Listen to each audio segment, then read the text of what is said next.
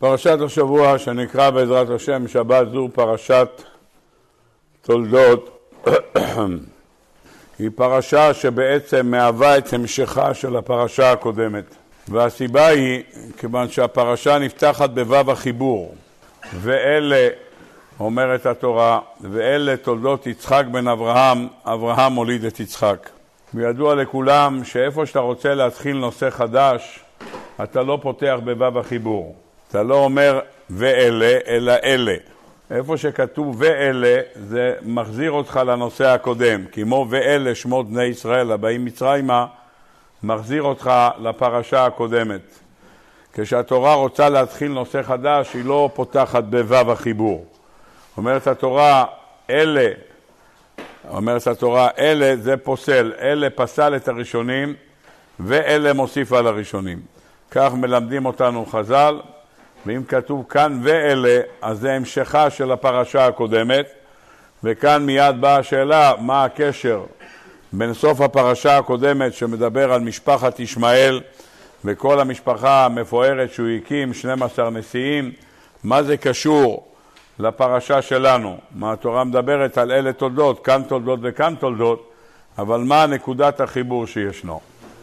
דבר נוסף שכולנו שואלים, התורה חוזרת על אותו משפט פעמיים.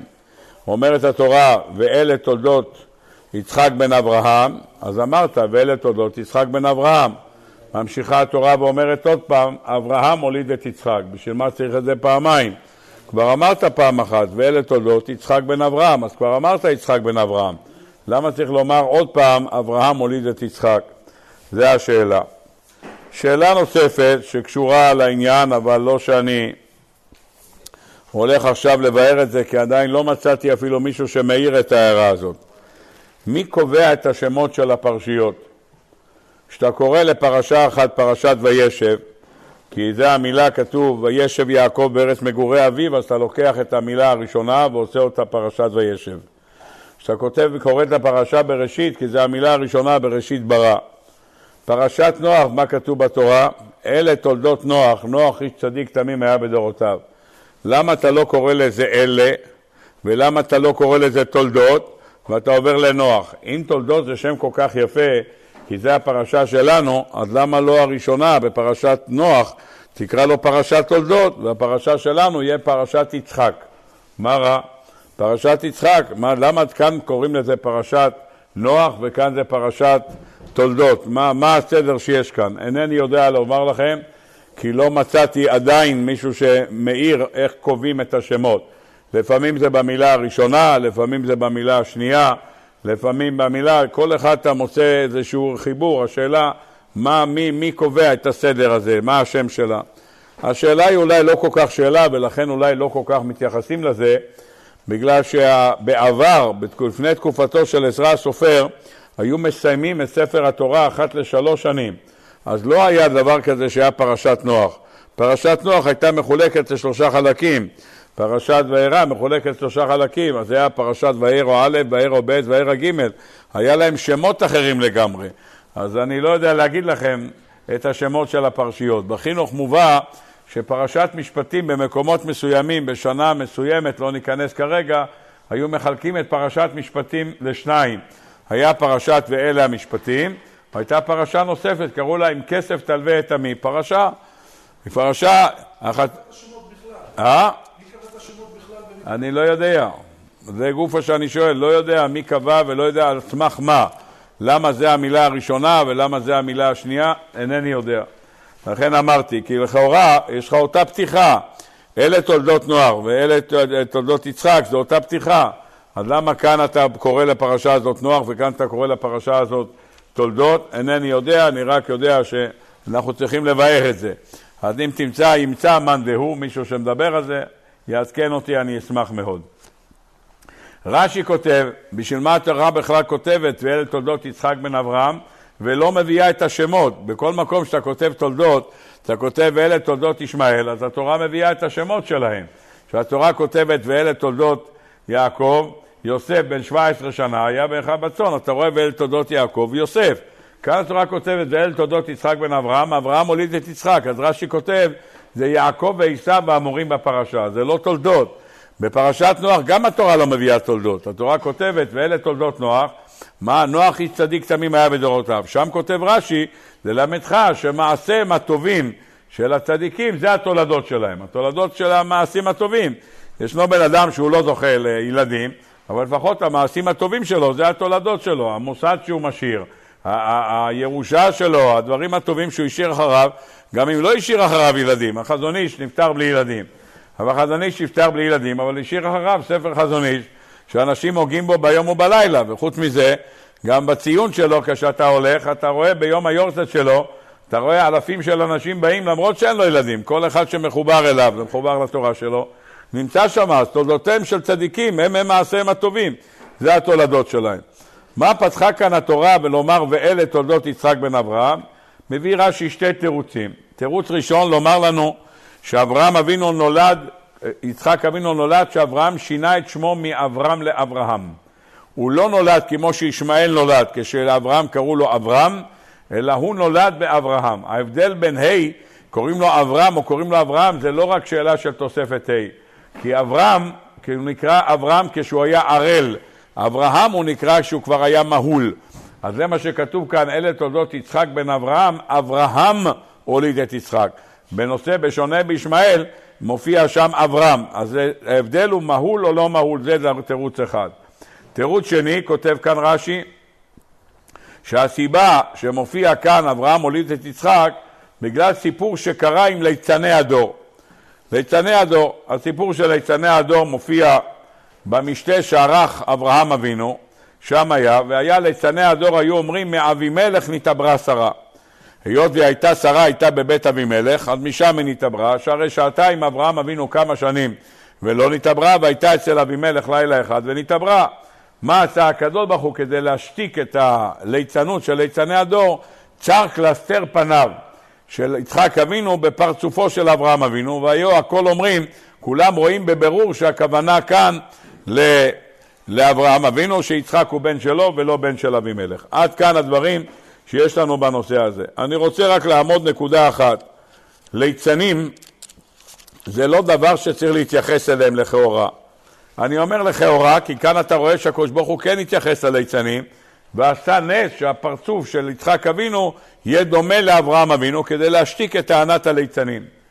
בתורה, בפסוק, ויאמר אלוקים נא עשה אדם, כותב שם רש"י, שלמרות שהיו ליצנים והיו כופרים ומינים אומרים שהקדוש ברוך הוא לא עשה את העולם לבד, אלא היו שותפים במעשה בראשית, אמר הקדוש ברוך הוא, תכתוב נעשה אדם, אני אכתוב את זה ואני רוצה ללמד את כולם שיהיה הגדול נמלך בקטן ולא אכפת לי מה יחשבו הלא אמינים ולא הכופרים ולא יתייחס. כאן בעניין של אברהם אבינו הקדוש ברוך הוא, איך אומרים, יצא מהשגרה של ההנהגה שלו והלך לצור קלסתר פניו של יצחק אבינו שיהיה דומה לאברהם אבינו. והשאלה, מה מונח כאן?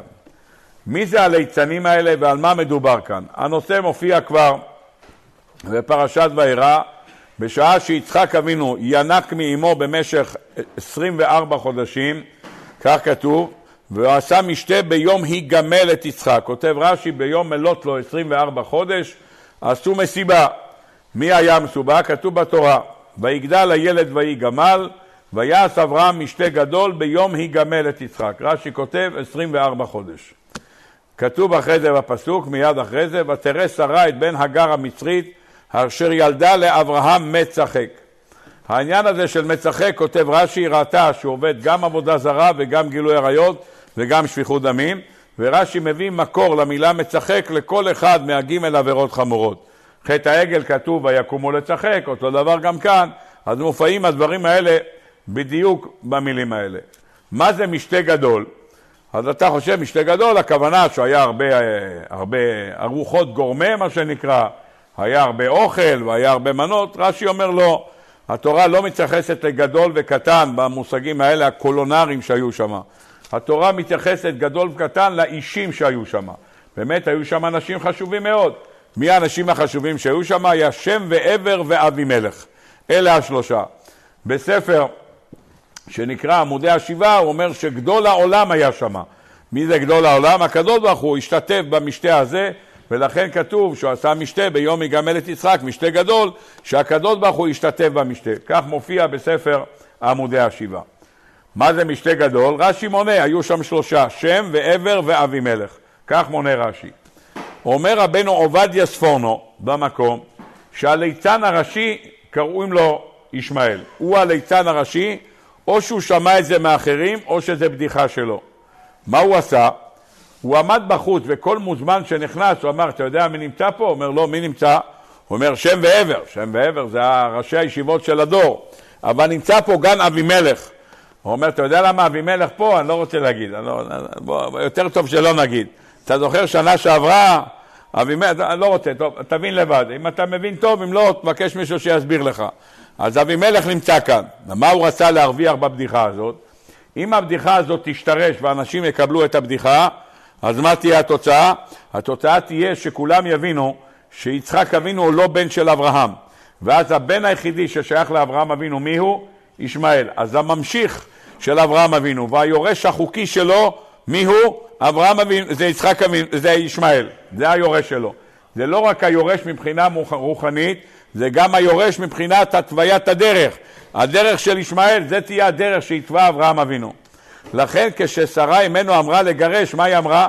גרש את האמה הזאת ואת בנה כי לא יירש עם בני עם יצחק. זה הנושא, יירש או לא יירש, זה הנושא. הנושא יש לך בבית ג'ולי כזה, עובד לעבודה זרה, גילוי עריות, שפיכות דמים, השאלה הירושה, זה הנושא? אומר לא, כל הצחוק שהוא עושה זה רק כדי מה? כדי לרשת את אבא שלו, כדי לומר שיצחק אבינו לא יורש. לכן גם אפשר להבין שאת התשובה שקראנו בשבוע שעבר, שחז"ל הקדושים אומרים שישמעאל עשה תשובה, מאיפה לומדים שהוא עשה תשובה? כתוב ויקברו אותו יצחק וישמעאל בניו. מאיפה אתה רואה שעשה תשובה? בזה שכתוב ויצחק וישמעאל בניו, אלא כל מה שישמעאל עשה זה רק לצחוק על יצחק אבינו כדי לומר שמה? שהוא לא היורש. באותו רגע שהוא שם אותו בפרונט, אם הוא שם אותו בפרונט ועשה אותו ראשון, אז פירוש הדבר שמה? שהוא היורש. אם הוא היורש, אכן הוא אמר, ויקברו אותו יצחק וישמעאל בניו, אז הוא נתן לו את הפור להגיד לו, הנה, זה היורש, הוא מגיע לו התואר הזה. טוב, עד כאן הדברים שיש לנו בעניין הזה. אני רק רוצה לשאול שאלה, והשאלה הזאת, שנים רבות חיפשתי מישהו שמדבר על זה, והשנה בסייעתא דשמיא מצאתי מישהו, בסייע, באמת אור חדש על הסוגיה הזאת. רבותיי, לפני שנפתח את הדברים, רק נאמר הערה, מה זה ו' החיבור? ואלה, כותב השפתי חכמים, שכמו שלאברהם אבינו היה בן אחד טוב ואחד רע, היה לו בן אחד טוב שזה יצחק אבינו ובן אחד רע שנקרא ישמעאל, אותו דבר ליצחק אבינו. לכן כתוב ו' החיבור, ואלה, כמו שלא היה בן אחד טוב ואחד רע, גם ליצחק אבינו יהיה ואלה. אצל יעקב אין, אלה תולדות יעקב יוסף, כי הילדים של יעקב כולם היו מה שחז"ל קוראים מיתתו שלמה. לא היה לו פסולת ולא בלאי, הכל היה על הצד הטוב ביותר. ולכן הוא אומר זאת הסיבה שמופיע ואלה, כמו שמצאנו בשבוע שעבר, שהתורה אומרת ויקברו אותו יצחק וישמעאל בניו, ויצחק הוא טוב וישמעאל הוא רע, אותו דבר להבדיל יהיה גם אצל יצחק אבינו, שגם יהיה עשיו שהוא הרע ויהיה גם את יעקב שהוא הטוב, ולכן מופיע וו החיבור.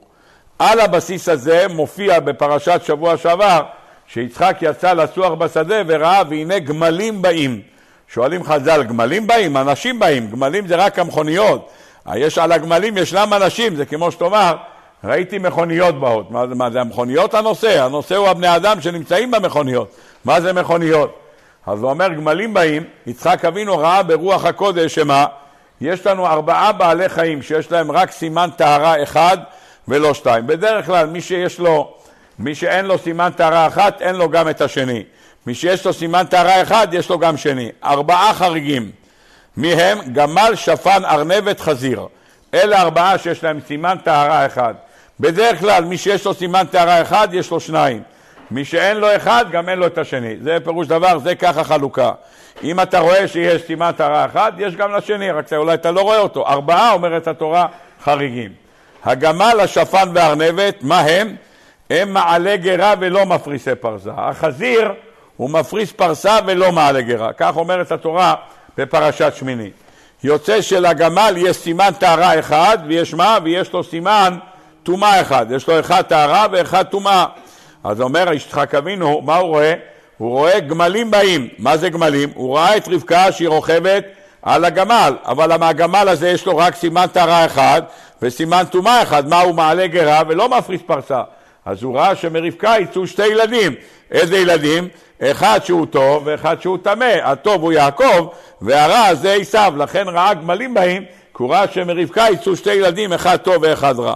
אז זה מתחבר לנו גם ל"ואלה", אלה תולדות שיצא לו שניים כמו לאברהם אבינו. טוב, נפלא. השאלה שאני שואל היא שאלה מאוד פשוטה, וחיפשתי בהרבה מפרשים, והשנה ברוך השם מצאתי. הקדוש ברוך הוא לא גורם שמועה כזאת נלוזה על צרה עמנו בלי שתהיה סיבה לכך. תארו לעצמכם שעם שלם, אני לא יודע מי שהיה גר שם במקום איפה שאברהם, אם זה בבאר שבע או בחברון, כולם מרננים ואומרים מאבימלך נתעברה שרה. איך אומרים היום? fake news, משהו כזה קוראים לזה. fake news, מה? אין דבר כזה שיש fake news בלי שיש משהו, אין עשן בלי אש. איך יכול להיות שלעם כזה מושחת שישמעאל הוציא חלחל עד כדי כך שהקדוש ברוך הוא היה צריך לשנות את הצורה, להפוך את צורתו של יצחק אבינו בפרצופו של אברהם אבינו כדי להשבית את הליצנות הזאת. פירוש הדבר שאם אתה רואה שהקדוש ברוך הוא נתן את האפשרות הזאת, סימן שיש כאן איזה סיפור מאחורה. לא סתם הקדוש ברוך הוא לא השתיק את זה, הקדוש ברוך הוא יש לו אפשרות ברגע אחד להשתיק את הנושא. כמו שחז"ל מביאים, איפה מביאים חז"ל את אותו סיפור? בשעה שאשת פוטיפר ניסתה להתחיל עם, עם, עם יוסף, ברגע שנתחיל להוסיף את יוסף, כתוב אחר הדברים האלה חטאו למלך מצרים שר המשקים ושר האופים. אומר רש"י, מה זה אחר הדברים האלה? היות וכולם התחילו לדבר על יוסף ואמרו, תגיד, יכול להיות, לקח ה... לקח, לא לקח, מתי זה היה, איך זה היה, מתי, תגיד, איפה מתחילים לדבר על יוסף? אמר הקדוש ברוך הוא, בוא בוא, נשנה נושא. מה נשנה נושא? נעביר מיד את הנושא, נתחיל לדבר על זה, שר המשקים, שמעת? שר המשקים ושר האופים, זה מצאו לו בתוכו, מצאו לו אבנים, הוא מצא לו במשרד הבריאות, ומי זה השר על משרד הבריאות, ומי זה אחרי, וועדת חקירה, וכן הכניסו ג'וקים ולא הכניסו ג'וקים, ואפילו וזה, והכניסו אותו, ורצו להריב ולא, וקומפרציה וקוספירציה. בקיצור, התחילו לברבר, והנושא נשכח מסדר היום. זה דרכם, נכון? שדיברו יותר מדי על שינויים במערכת המשפט, הקדוש ברוך הוא רצה להראות לנו מה עושים במשפט. אז זהו, זה דבר שמשנים את זה, הקדוש ברוך הוא לא רוצה שיעסקו בנושא, אז הוא משנה את הנושא. למה הקדוש ברוך הוא לא סתם את הנושא הזה, שמאבימלך נתעברה שרה? אחר הדברים האלה חטא אבימלך מלך פלישתים, וכולם התחילו לדבר עליו שהוא מנוול, ושלום על ישראל, תגמור את הנושא. למה צריך שהנושא הזה יבעבע, והקדוש ברוך הוא לא השתיק את הנושא, אלא צר קלסתר פניו של יצחק אבינו, באברהם אבינו בפרצופו של יצחק אבינו. זו השאלה. כדי להבין את הדברים, את השאלה הזאת מצאתי בשמן ראש, הוא מביא את זה בשם שתי ספרים, אחד בשם הגר"א והשני בשם ספר כמדומני שערי שמחה. שני ספרים שהוא מצא את זה, גם בגר"א זה לא כתוב, הוא מביא את זה בשם הגר"א, אני אומר את הדברים, אבל כדי להסביר את הדברים צריכים להקדים הקדמה קצרה. אבל זה לא כל כך מופרך שהבן דומה לאבא. שמה? זה שאלה של השפתי חכמים כבר שואל את השאלה הזאת.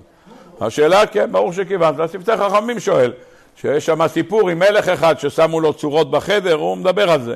טוב, בכל אופן, כאן הקדוש ברוך הוא עשה בריאה מיוחדת שהיה פשוט קופי, קופי אבא שלו. זה לא מה שנקרא בערך דומה, שאתה אומר האף דומה, הגבות דומים, המצח דומה. כאן הוא עשה קומפלט, ראית אברהם, ראית יצחק, יכלת להבדיל.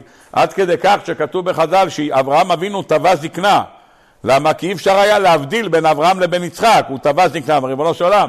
אי אפשר שאני ויראו נראה אותו עליו, אתה לא יודע מי זה אברהם יצחק, תן בבקשה זקן לבן. וזה בקשה של אברהם אבינו, זה שיש לכם עכשיו זקנים לבנים, זה תגידו תודה רבה לאברהם אבינו, זה התראה לפני ניתוק, לפני שהקדוש ברוך הוא מנתק, הוא שולח זקן לבן, אז תגידו תודה רבה, אברהם יזם את התוכנית הזאת. טוב, אז אם הקדוש ברוך הוא צר את הקלסתר פניו שאי אפשר היה להתבלבל, אז פירוש דבר שזה לא סתם ככה הדבר. אם כתוב אומר, בבקשה ריבונו של עולם, תן צורה אחרת, אז כמובן שיש כאן בקשה. בא הרב שמן ראש, הרב אשר אנשיל כת, ואומר רעיון יפהפה, בעזרת השם, בסייעתא דשמיא, אבל הרעיון הזה הוא מקדים כמה הקדמות. נחזור בחזרה ליום א' דראש השנה, והשם פקד את שרה כאשר אמר, ויעש השם לשרה כאשר דיבר. הוא שואל שאלה מאוד פשוטה, פעם אחת כתוב אמר, ופעם אחת כתוב דיבר. וחוץ מזה, למה כתוב פעמיים? היה צריך להיות כתוב, והשם פקד את שרה כאשר אמר. ותל את שרה לאברהם, למה צריך להגיד, והשם פקד את שרה כאשר אמר, ויעש השם לשרה כאשר דיבר. חוץ מזה שזה כפל לשון, גם אחד הוא דיבור ואחד הוא אמירה. אמירה זה אמירה רכה, כה תאמר לבית יעקב. דיבור, אלה הדברים, זה דיבור קשה, אלה הדברים, ספר דברים, אלה הדברים אשר דיבר מוישה על כל ישראל, זה דיבור קשה. אז משמע שיש כאן פתיחה רכה ויש כאן דיבור קשה. אז תחליט, זה רך או קשה? מה יש כאן? ככה שואל שאלה מספר אחת. שאלה מספר שתיים, אומרת שרה אימנו, כשהתבשרה בבשורה הזאת שהיא עתידה ללדת, מה כתוב? צחוק עשה לי אלוקים, כל השומע יצחק לי. חוץ מזה צריך לדעת מה זה צחוק, מה זה המילה צחוק. המילה צחוק, תלוי לא כולם, יש תלוי איפה אתה שם אותו. תלוי איפה אתה שם אותו. אם אתה שם אותו אצל שרה, אומר התרגום וחדי, וחדי זה שמחה. אם אתה שם אותו אצל, אצל חתניו של, של לוט, מה כתוב? ויהי כמשחק בעיני חתניו, שם כתוב חייך, שם כתוב שהם צחקו. אז אותו מילה, מצחק וצחקו, במקום אחד זה שמחה, במקום אחד זה ג'וק, איך אומרים בדיחה, אז אומר, זה ההבדל ביניהם. טוב, ויהי כי כתוב, צחוק עשה לי אלוקים, היא שמחה, כל השומע יצחק לי. אומר התרגום, כל מי שישמע את זה ישמח איתי. ותאמר מי מילא לאברהם, העניקה בנים שרה, כי ילדתי בן לזקוניו. שואל הספר שמן ראש, למה היא אמרה לשון צחוק? צחוק עשה לי אלוקים, כל השומע יצחק לי. מה מונח בזה? חוץ מזה הוא אומר, אם כתוב שהיא שמחה, צחוק עשה לי אלוקים וחדי, אלוקים לא מביא שמחה, אלוקים זה דין, הוויה מביא שמחה. שם של רחמים הוא מביא שמחה, אלוקים זה מידת הדין. אז זה צריך לומר, צחוק, שמחה, עשה לי הוויה, לא אלוקים. אלוקים זו מיתת הדין, מה מונח כאן? באמרה הזאת שאמרה שרה אימנו, כך שואל הספר שמן ראש, שאלה מספר 2. שאלה מספר 3 הוא אומר, תראה כמה שבחים מונה שרה אימנו במה שהקדוש ברוך הוא בישר לה. מה? צחוק כיסא אלוקים כל השומע יצחק לי. ותאמר ממילא לאברהם הניקה בנים שרה. מה זה הניקה בנים שרה? לפי שהיו כולם אומרים, עוד לפני שהיה את הסיפור של אבימלך נתעברה שרה, האנשים שמעו ששרה ילדה, אמרו, היי, לא ילדה. אלא מה? מצא אסופי מן השוק, מצאו ילד, הלכו לשופט, הם מצאו את הילד בכניסה לבית שלהם, הלכו לשופט התורן והוא אמר, בינתיים שיחזיקו את זה עד שימצאו את האבא. אם לא ימצאו את האבא, הוא יעביר את זה. במחלקת הרווחה, שההורים יגדלו אותו יפה מאוד. אבל זה פירוש דבר, אמרו אסופי, מצאו מן השוק, איך אומרים? תפסו תינוק והצטלמו איתו והפכו אותו לילד, לא היה שום דבר. אז זה גם כן בלוף. איך אתה עושה את זה שזה לא יהיה בלוף? אומר פשוט מאוד, ממילא לאברהם הניקה בנים שרה. ברגע שהיה מה, היה משתה ביום יגמל את יצחק, באו כל השרים והשרות, כל האנשים החשובים, אברהם אבינו היה נשיא אלוקים אתה בתוכנו, במבחר קברנו קבור את מתיך, הוא היה נחשב אדם בכיר מאוד, הוא עשה משתה ושלח הזמנות לכולם, וכולם הגיעו בהמוניהם. אבל באו כולם, אז למי שיש תינוקות, הביא את התינוקות שלו. אמרו, אה, כן, לא יהיה, כן ילדה, לא ילדה, אסופי, לא אסופי, אמר, בבקשה, יש לך ילד, את רוצה, אני אעניק אותו. והניקה את כולם, הניקה בנים שרה, את כל הבנים של כל תינוקות שהביאו, שקלו אותם קודם שלוש וחצי, הניקה אותם שלוש שמונה מאות, בבקשה, קיבלה שלוש מאות גרם, וככה הניקה את כולם ברוך השם, וכולם ראו שברוך השם היא ילדה. אישה שלא יולדת, אין מצב כזה שהיא, שהיא יכולה להעניק, רק באמצעות לידה. טוב, נפלא ביותר. חוץ מזה אומר, תראה כמה ניסים נעשו כאן עם המינקת הזאת שילדה, כי הרי אם מינקת ילדה, רק אחד שיולדת, היא יכולה לנהג. על ידי שדם נעקר ונעשה חלב. אז אתה מבין שגם דם נעקר, אז גם זה היה נס בפני עצמו. הוא אומר, כל אלה מכלול של ניסים שנעשה כאן. ועם כל זה שנעשה כל כך הרבה ניסים, עדיין ממשיכים לרנן מאבימלך נתעברה שרה. סתם אני שואל אתכם, הקדוש ברוך הוא יעשה כל כך הרבה ניסים בדבר שבא מעבירה? אם אתה אומר שנעברה כאן עבירה, הקדוש ברוך הוא עושה ניסים, זה שמצליחים ללדת על ידי דבר כזה, זה גם כן דבר שחז"ל שואלים. אדם עובר עבירה והקדוש ברוך הוא עושה, הרי ללדת זה סיפור של נס, הקדוש ברוך הוא עושה ניסים שאדם יולד כשזה בא מעבירה, אומר חז"ל, עולם כמנהגו נוהג.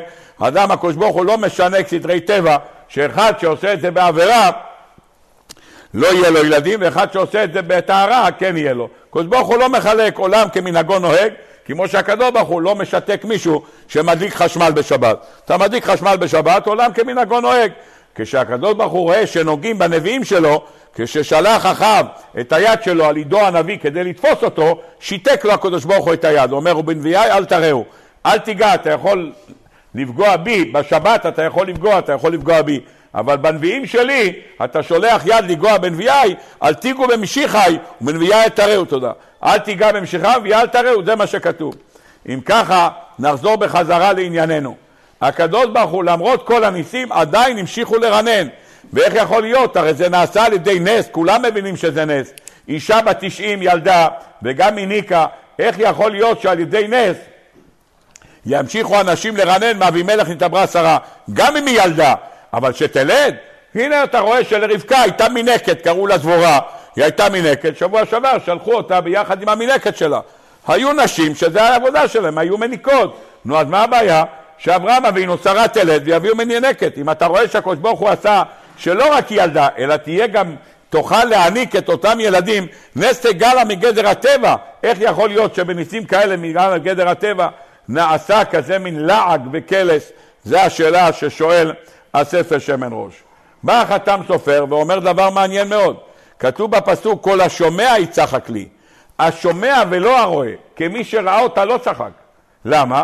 ברגע שראו אותה וראו שהיא חזרה לימי נעוריה וראו שהיא מניקה, הם לא צחקו. איפה הייתה השמועה? איפה היא נקלטה? היא נקלטה רק איפה שאנשים שמעו ולא ראו. אדם שראה, אתה לא יכול להגיד לו, עזוב, זה בלוף. ראיתי, מה אתה מדבר בלוף?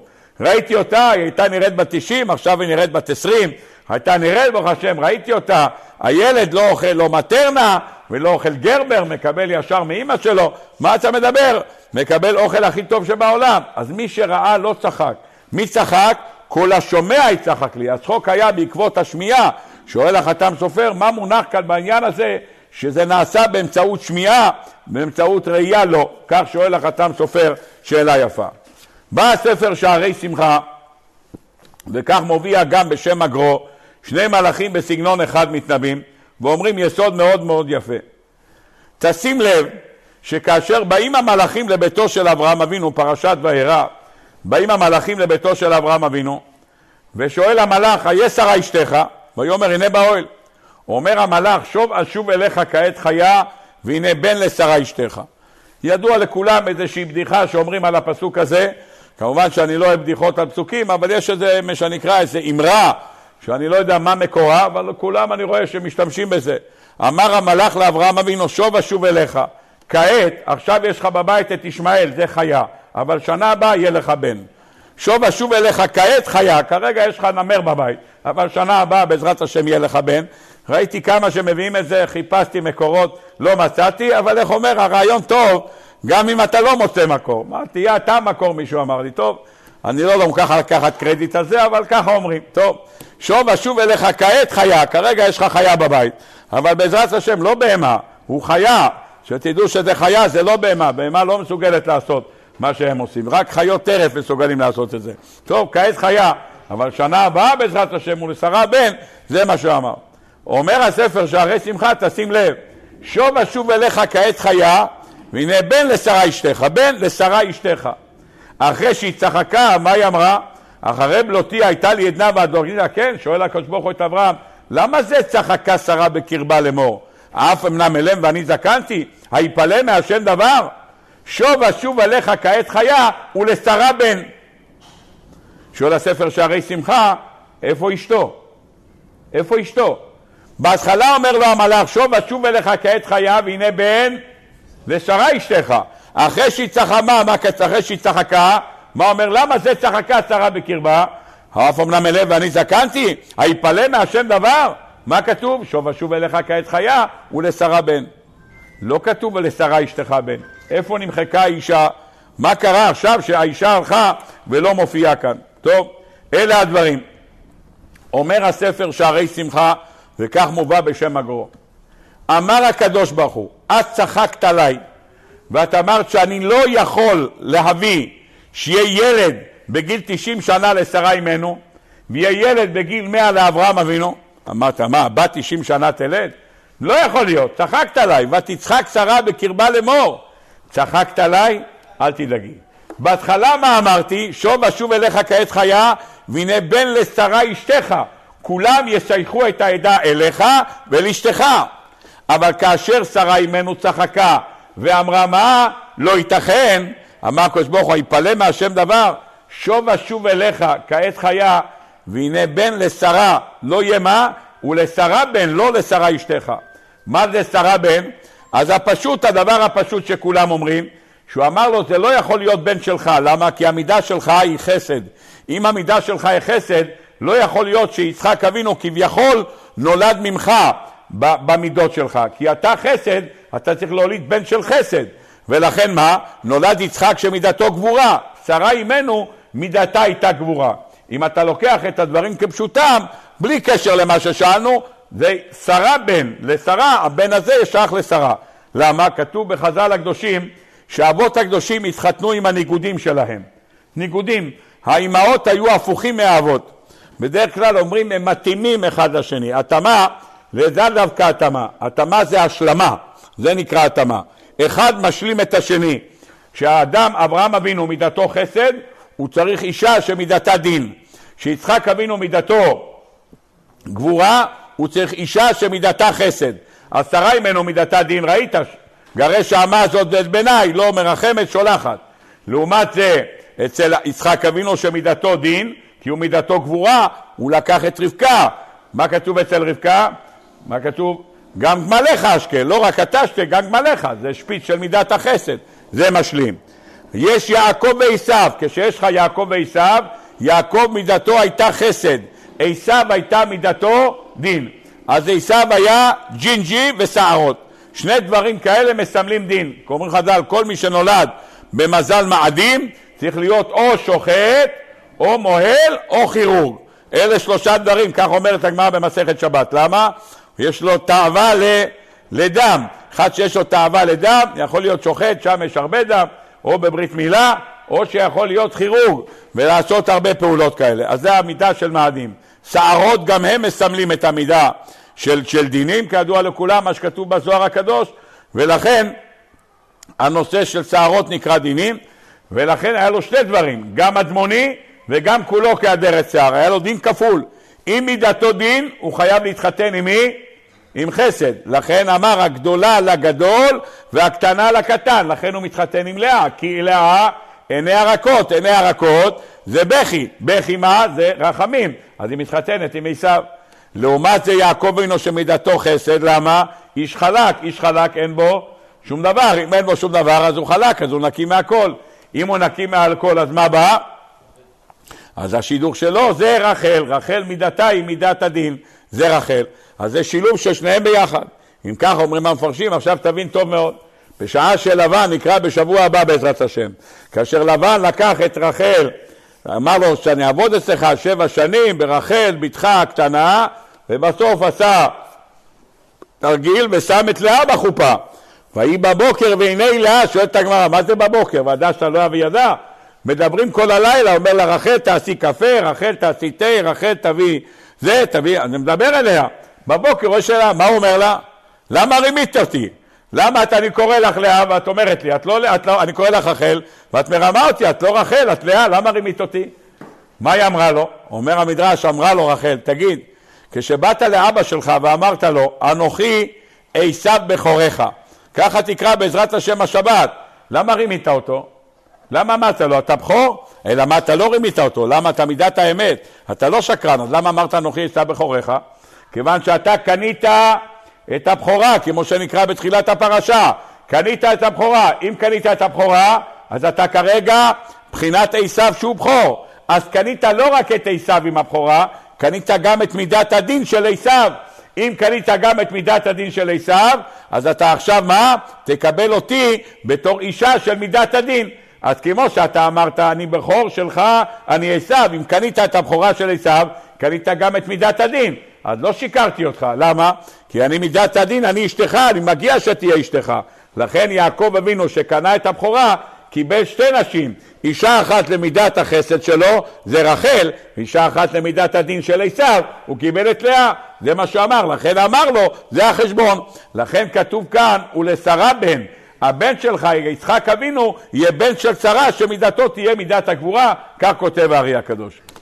בא הספר שערי שמחה ואומר דבר נפלא.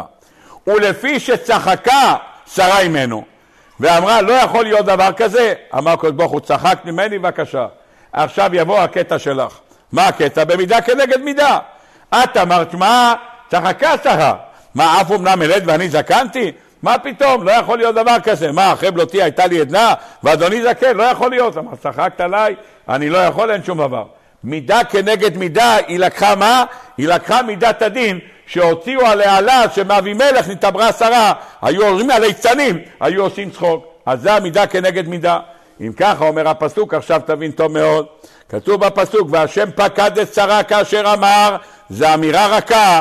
ואחרי זה כתוב, ויעש השם לשרה כאשר דיבר, זה מידת הדין. למה מידת הדין? בגלל שהיא צחקה. היא צחקה, עכשיו יבוא הצחוק עליה. מה היא אומרת? צחוק עשה לי אלוקים. למה לא זה הוויה? כי ברגע שהיא צחקה היא נענשה, ברגע שהיא נענשה נאמר בפסוק צחוק עשה לי אלוקים זו מידת הדין, מידת הדין באה וטבל, איך את יכולה לצחוק עליי ולומר שלא ייתכן דבר כזה שאישה בת 90 שנה תלד, אז במידה כנגד מידה היא נענשה על הדבר הזה. עד כאן הדברים שכותב הספר שמן ראש בשם כמה ספרים בסייעתא דשמיא יש לנו כאן ביור נפלא. על הדרך הזאת הוא ממשיך לומר עוד דבר מאוד מאוד יפה. אומר הספר שמן ראש, בוא ותראה, כתוב בחז"ל הקדושים, הם סומכים על פסוק שמופיע בספר מלאכי בפרק ב', שאדם שלוקח אישה גויה, או גויה שמתחתנת עם יהודי, ילדים נורמטיביים לא יצאו מהחתונה הזאת.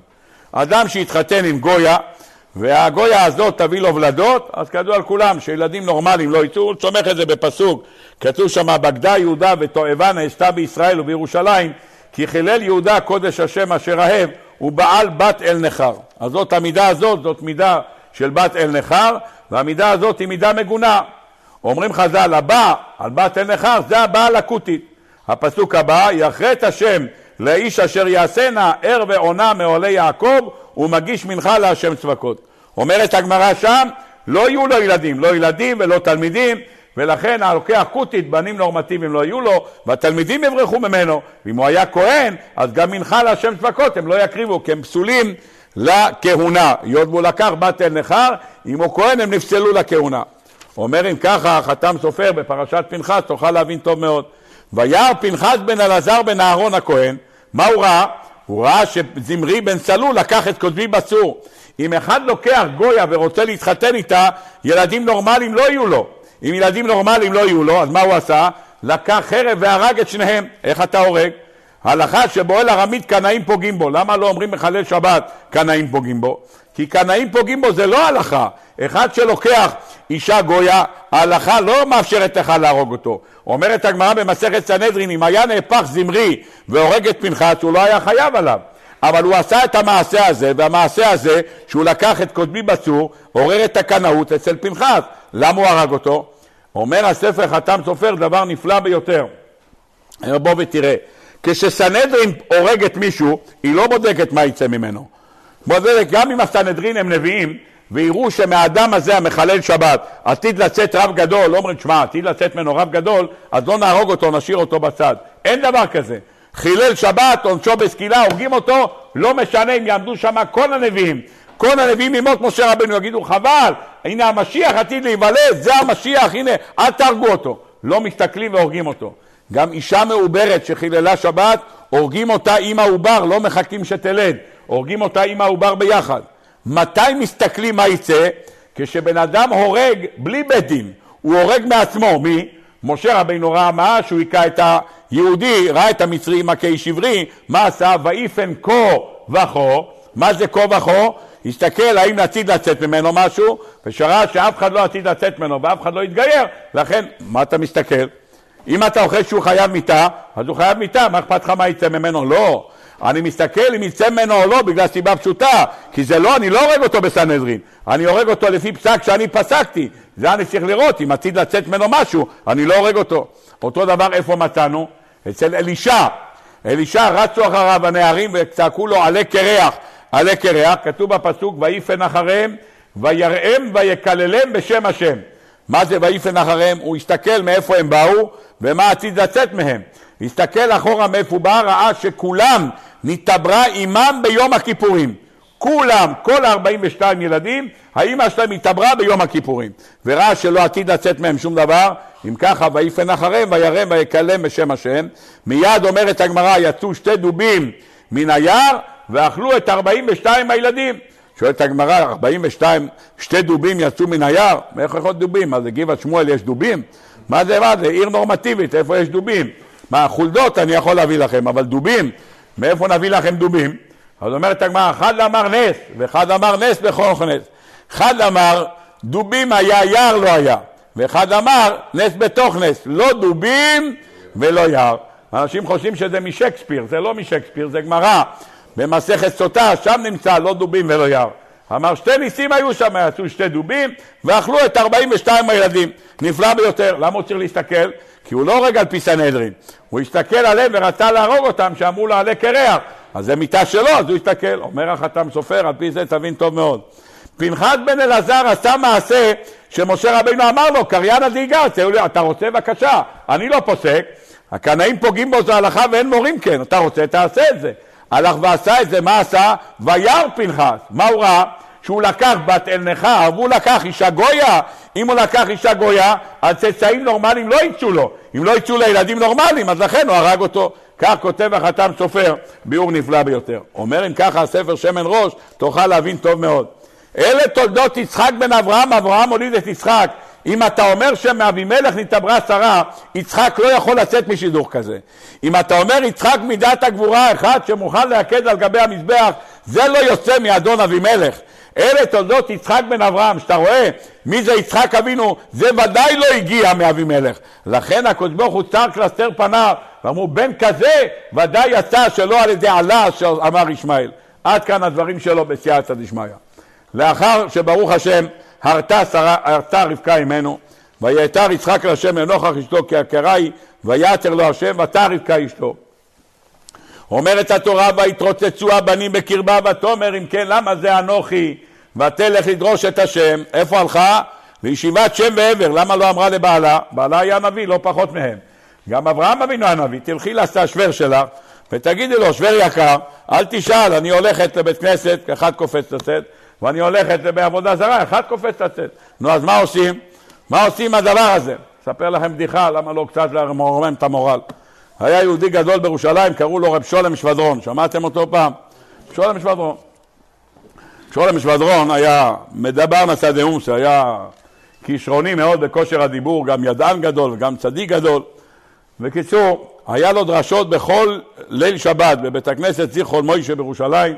מאות אנשים, נתן דרשה, שלוש-ארבע שעות, אה, דרשות שלו מן המפורסמות. פעם אחת הזמינו אותו לסיום הש"ס, בסיום הש"ס זה מתנהל באולם יד אליהו, המכונה היום אולחלי נוקיה, כך קוראים לזה, פעם קראו לזה יד אליהו, זה השם שלו. אה? היה נוקיה, היום מנורה מבטחים. עכשיו זה לא נוקיה, מה זה, זה פלאפון? אה, מנורה, טוב, סליחה, מיכל מנורה. טוב, בקיצור, מקווה שלא יוציאו צורת דיבה. טוב, בקיצור, היכל מנורה, תודה נתתם גיטנו. ובקיצור, אז היכל מנורה, אז זה היה של יד אליהו, אה, 15 אלף מקומות, אני יודע כמה יש שם, כמה יש במנורה, הרב סער? כמה יש? 11. טוב, 11 אלף. אז עשר. מה זה עד 10? אז היה עשר. עד, מה, הוסיפו עוד אלף? הוסיפו איכשהו. טוב, אז מה עושים? עושים צד אחד עושים במה, צד אחד עושים במה, שם לא יושבים, רק הרבנים והמכובדים, והשאר יושבים כל הציבור, והתזמורת למטה, לסיום הש"ס, זה אירוע רב רושם, לפני שלוש שנים זכיתי לשם של הדברים בסיום הש"ס. אירוע רב רושם, אתה רואה ים כזה של אנשים, אה, באמת משהו מרהיב. בקיצור, הביא אותו להיכל נוקיה, הוא מסתכל, משהו כזה, הוא שואל, ווס מאכט מן דו ידן טוג, מה, עושים פה כל יום? מה, כל יום אין שיעור מסע, שיעור מסע זה אחד לשבע שנים, מה עושים פה כל יום? אומרים לו, רבה, משחקים פה כדורסל. כדורסל. נו, אז איפה המטקו, איפה הסלים? כנראה לקחו אותם משם, זה לא נמצא, כנראה שזה דבר עובר. אז לא יפיל מנשן גריינדו הרן, אומר, כל כך הרבה אנשים נכנסים פה כדורסל, אומר, כן, הוא רק הכיר את אימקה בירושלים, הוא לא ידע שיש גם בתל אביב משהו. טוב, בקיצור, יום אחד הוא נתן דרשה, פרשת סטוילויס, הוא אמר, תאמינו לי, אני בחיים שלי לא הבנתי מה הולך פה. כתוב, ויתרוצצו הבנים בקרבה, ויתרוצצו, משמע שניים, ויתרוצצו זה שניים. אם אחד קופץ, היה צריך להיות כתוב, ויתרוצץ. אומר רש"י, הלכה ליד עבודה זרה. עשו קפץ, הלך לבית כנסת, יעקב קפץ. אז תמיד אחד קפץ. למה כתוב ויתרוצצו? ויתרוצצו, מה שאתה תגמר לבדי כציזמן, הוא אמר, זה היה נראה שזה היה ביחד. הוא אומר, זה לא היה ביחד, תמיד אחד. הוא אומר, נראה לי לא אמר. היא עברה ליד יד אליהו, זה חשב שיש משחק, והשני חשב שיהיו מסס, אז הם קפצו ביחד. אומר, טוב, כך הוא אמר בדרך צחות, בסייעתא דשמיא. טוב, ויתרוצצו הבנים בקרבה, ותאמר אם כן, למה זה אנוכי, ותלך לדרוש את השם. מי זה לדרוש את השם? הלכה לישיבת שם ועבר. למה את לא שואלת את אבא שלך, את השוור שלך, את בעלך? היא לא רצתה לפגוע בהם, כך כתוב. היא לא רצתה להגיד להם שיש לה בן שקופץ לעבודה זרה. אומרת, אולי יעשה תשובה, מה אני עכשיו אני אגיד לו שאני הולכת לעבודה זרה, קופץ מישהו? השם ירחם, זה יהיה בשם ביזיון גדול, אז היא לא אמרה להם. טוב, הלכה לדרוש בשם ועבר, מה הוא אמר לה? אל תדאגי. שני גויים בבטנך, זה לא אחד חצי חצי, הולך גם פה וגם פה. לא, זה שניים. אחד ילך לעבודה זורה ואחד ילך לבית כנסת. מה החגיגה? מה, מה? מה היא עושה ליד עבודה זרה? מה היא עושה? היא הולכת לסופר. אתה יודע, אני אספר לך סיפור. הייתי באוסטריה, הייתי באוסטריה, וניגשתי שם לברד, אתם יודעים, באירופה, בכל פינת רחוב יש שיוצאים לך מלמטה, מי, אה, מי תהום קרים, אתה נותן לחצן, זה לא פה הזרנוקה של הקולר, שאתה עושה ככה, שיצא לך מים קרים, הם מחוברים לתקע, אם אתם לא צריך לשים עשרה שקלים כדי שזה יעבוד. שם אתה שם, יש לך שם אה, מזרקות, ימינה, שמאלה. ואני ניגש, וניגש לברז, נותן שם לחיצה, מים קרים כמו קרח בקיץ, מים קרים כמו קרח, ואני שותה. יפה מאוד. עובר לידי בן אדם, הייתי לבד, עובר לידי בן אדם, דופק לי על הגב, ואומר לי, רב יד, אסור לשתות פה. מה? למה אסור לשתות? מה, לא כתוב פה משרד הבריאות, אה, סכנה, גולגולת, אין פה כלום. אומר, כשאתה עושה ככה, אתה עושה בורחו לפסל למעלה. יש כאן פסל למעלה, ואתה עושה ככה כדי לשתות, אתה משתחווה לזה. אל תשתה בדברים האלה. בבקשה, קח עשר שילינג, תקנה לך מים בכל קיוסק. אל תשתה בכל המקומות האלה, על כל אחד מהם יש פסל. פעם ראשונה בחיים שלי שראיתי דבר כזה, למרות שזה לא בדיוק אבוי דזורי, כי אני לא השתחוויתי לפסל. אבל זה הזכיר לי את הילד הזה, שהקיסר אמר, אני אזרוק את הטבעת, אתה תגיד שהרמת את הטבעת, אני אגיד שהשתחווית. בשבילהם אם הם עושים תמונות, זה היה לפני 30 שנה, אז יש אחד עם כובע שהשתחווה, מבחינתם זה הדבר הכי טוב שיש לו בעולם. הוא אמר לי, אף פעם לא תראה יהודי שומר תורה ומצוות פה באוסטריה, שותה מהמים האלה. זה מים עם פסל למעלה, יש שם פסל, זה עבודות זרות. כן, כדי להגדיל את הפסל שלהם, אז הם עשו את זה שאנשים ישתו שם מים. טוב, אז זה עבודה זרה? עבודה זרה, חסר מקומו של עבודה זרה. בכל מקום שאת נכנס, דרך אגב, כתוב שאצל פרוי, פרוי היה קטן, הגודל שלו היה אמה. כתוב שבפתח שלו, כל מי שנכנס, היה צריך להתכופף, זה היה פיר של מנהרות, התחיל כבר שמה, היית צריך להשתחוות לו. למה הבחור היה קטן, אם אתה שם אותו בזה של שתיים וחצי מטר, הוא נראה כזה ג'וק, אז עשו אחד כזה של מטר, הוא היה בגובה של, 60 סנטימטר, אז זה לא כל כך נורא. על כל מי שנכנס, צריך להוריד את הראש שלו, הוא בא בשביל להיכנס ככה ולהיכנס בפנים. יפה מאוד. כתוב בחז"ל הקדושים, שבשעה שיעקב אבינו הגיע, ברגע שיעקב אבינו הגיע, אז המשקוף התרומם, עלה למעלה המשקוף, עלה למעלה המשקוף, הוא שואל מי זה? הוא אומר מי זה, למה? הוא אומר כי היה אצלו כבר אברהם אבינו, אברהם אבינו כבר היה אצלו שלקחה שרה, כשהוא בא להיכנס לפני פרעה, הוא אומר למה לא אמרת לי, זה אשתך, בקיצור הוא נכנס, אז כל המשקוף התרומם, למה? כי אם המשקוף אולי מתרומם הוא צריך להתכופף ואם צריך להתכופף בפני פרעה, שפרעה החשיב את עצמו לאלוהה, אז יוצא שאברהם אבינו השתחווה, אמר הקדוש ברוך הוא אל תדאג, אתה לא תשתחווה, סידר לו מה שנקרא פריצת משקוף, ועמד זקוף ונכנס. כשבא יעקב אבינו לבית פרעה, הוא נכנס, אותו דבר התרומם המשקום, הוא שואל, תגיד, בן כמה אתה? כמה הם בשני חייך?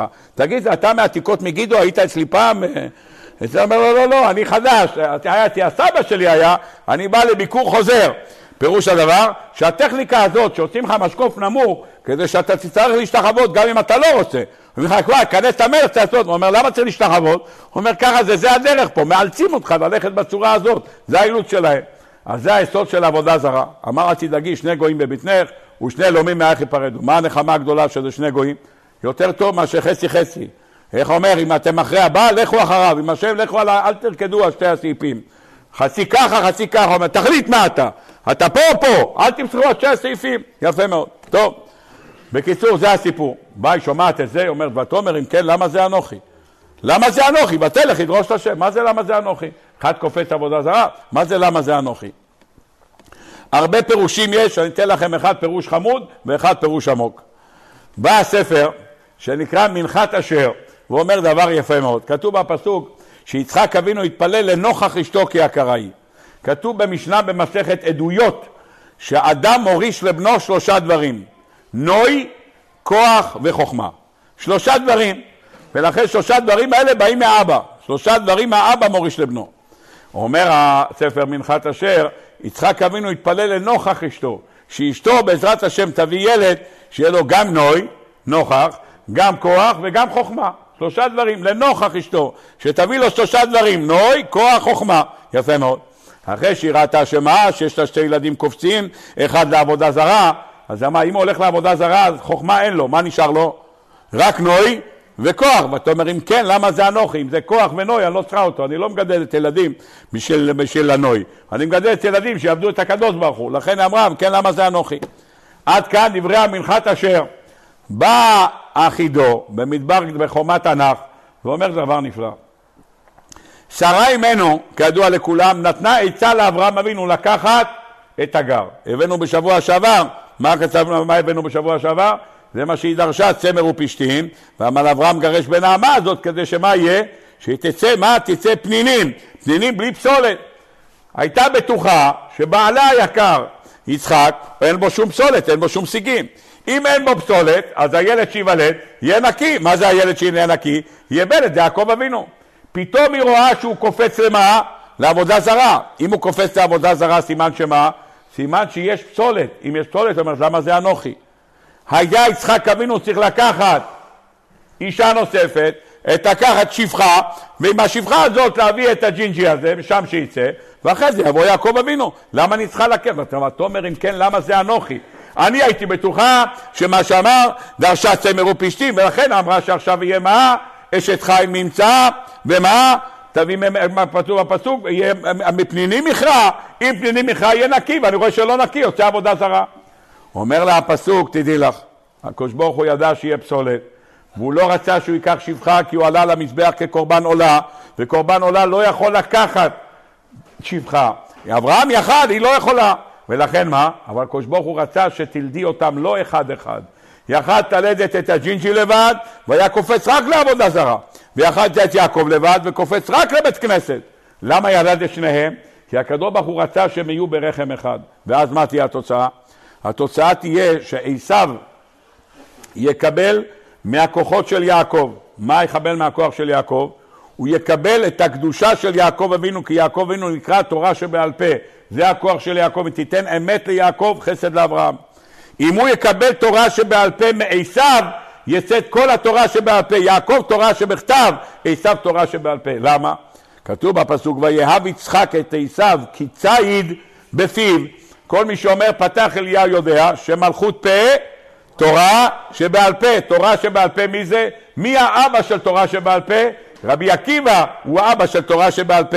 שמעיה ואבטליון ורבי מאיר ואונקלוס הגר וכל מי שאתם רוצים, מנויים רבים של גרים שהתורה שבעל פה עברה דרכם. אומר לה הקדוש ברוך הוא, כדאי לך, שתי מנהיגויים בבטנך, רבי ואנטונינוס. רבי ואנטונינוס היו אוכלים ביחד, כך אומרת הגמרא, לא חסר מעל שולחנם לא צנון ולא חזרת. אבל אנטונינוס שראה את הגדלות של רבי, מה עשה? זכה, ואנטונינוס התגייר. זה הזכות הזאת. ויאמר השם לה שני גויים בבטנך, אבל שני הגויים האלה יגרמו לכך שכתוצאה מזה יהיה גרים. מישמעאל לא נמצא בעולם גר אחד ישמעאלי שהתגייר. לא מהפתח ולא מהחיזבאללה ולא מהטרללה, שום דבר. אין שום גר שהתגייר. למה? לפי שיצא מהגר כל הפסולת, אין מהם גרים. אין ולא יהיה לעתיד לבוא. ולכן אומרת הגמרא במסכת סוכה, דף נ"ב, שארבעה הקדוש ברוך הוא מתחרט שהוא עשה אותם. אחד מהם זה ישמעאל.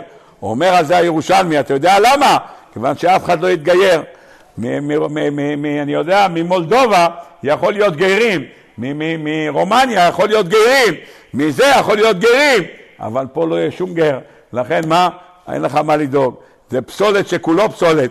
אם אתה היית יולד את עשיו לבד, יכול להיות שהכל היה יוצא פסולת, ולא היה גרים. לכן הקדוש ברוך הוא שם אותם ביחד כדי להוציא הרבה גרים. ולכן היות וישמעאל לא יוצא ממנו כלום, אז אין לו שום תפקיד בעולם. אם אין לו את השום תפקיד בעולם, אז בעצם אפשר למחוק אותו, לא צריך אותו, הקדוש ברוך הוא מתחרט. אני מקווה שעכשיו, במסגרת החרטה, הקדוש ברוך הוא כבר יעשה פינוי-בינוי, בעזרת השם.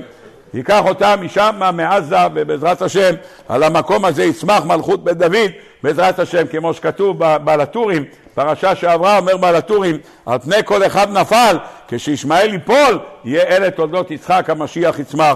יהי רצון בעזרת השם, נכנסנו לחודש כסלו, ערכתי נר למשיחי, מדליקים נרות, שבעזרת השם יבוא משיח צדקנו, ובעזרת השם כולם יחזרו לשלום, בלי שום פגע ובלי שום הרוגים, ובעזרת השם, והפצועים בעזרת השם יבריאו, הקדוש ברוך הוא יחזיר בחזרה את כל הנעדרים, ובעזרת השם החודש הזה, שחווינו בו כל כך הרבה ניסים, גם נס הניצחון על היוונים, וגם נס פח השמן, הקדוש ברוך הוא בעזרת השם ירצה נס גדול שננצח את אותם אנשים רעים, הקדוש ברוך הוא יעזור שבכל בית ידליקו נרות של שמחות בעזרת השם ונזכה לגאולה השלמה במהרה בימינו אמן. רבי חנן בן הקשה אומר רצה הקדוש ברוך הוא זכות ישראל לפיכך יבא להם תורה ומצוות שנאמר אז לא חופץ למען צדקו יגדיל תורה ויאדיר